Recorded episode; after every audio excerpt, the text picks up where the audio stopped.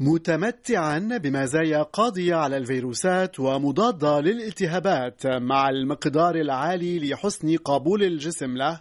حظي عقار النيتازوكزانيد في دراسة أمريكية ببرهان فعاليته الوقائية في منع الأشكال الحرجة الخطيرة من مرض الكوفيد 19 فلقد توصلت النتائج المنبثقة عن تجارب المرحلة الثالثة التي تسبق الموافقة على تسويق دواء نيتازوكزانيد توصلت إلى تبيان أن هذا العقار استطاع في مرض الكوفيد 19 تقليص معدل الحاجة إلى الاستشفاء بمعدل 79% حالما ظهرت الأعراض الأولية المنبئة ببداية مرض الكوفيد 19 تمت معالجة المتطوعين المشاركين في التجربة العشوائية المزدوجة بعقار الأنتزاد الذي أعطي عبر الأقراص الفموية ذات التحرير الدوائي البطيء الأنتي 300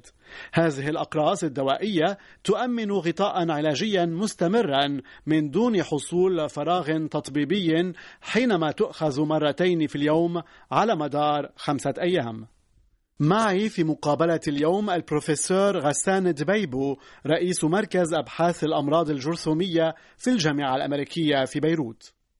البروفيسور غسان دبيبو بحسب المعطيات العلمية المتوفرة سيكون الأنتي 300 أقوى بفعاليته من الأجسام المضادة وحيدة النسيلة في معالجة مرضى الكورونا ما هو تعليقك على هذا؟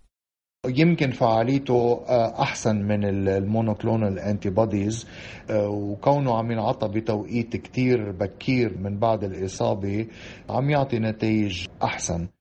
هذه الدراسة هي دراسة نسبيا صغيرة يعني فيها تقريبا 380 مريض. انعطى نصهم العلاج بالنيتازوكسونايد والنص الثاني ما اخذوا أخذوا علاج وهمي. آه، وتبين إنه من يلي أخذوا العلاج آه، بس شخص واحد آه، فات على المستشفى من أصل 184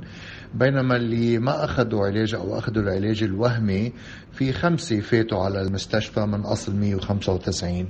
فهيدي بتشجع بس آه، بعدها دراسة صغيرة وما فينا نعتمد عليها لوحدها لحتى ننصح باستعمال هذا الدواء آه، لكل العالم. في الختام أشكر البروفيسور غسان دبيبو وألفت إلى أن جزيء أنتي 300 الذي سيكون على الأرجح في صدارة الأدوية الرئيسية لمعالجة الأعراض السريرية الأولى لمرض الكوفيد 19 يعود الفضل في ابتكاره إلى الدكتور الفرنسي جان فرانسوا روسينيول الذي أسس شركة رومارك في مدينة تامبا في ولاية فلوريدا في سبيل تطوير ابتكاراته الدوائية.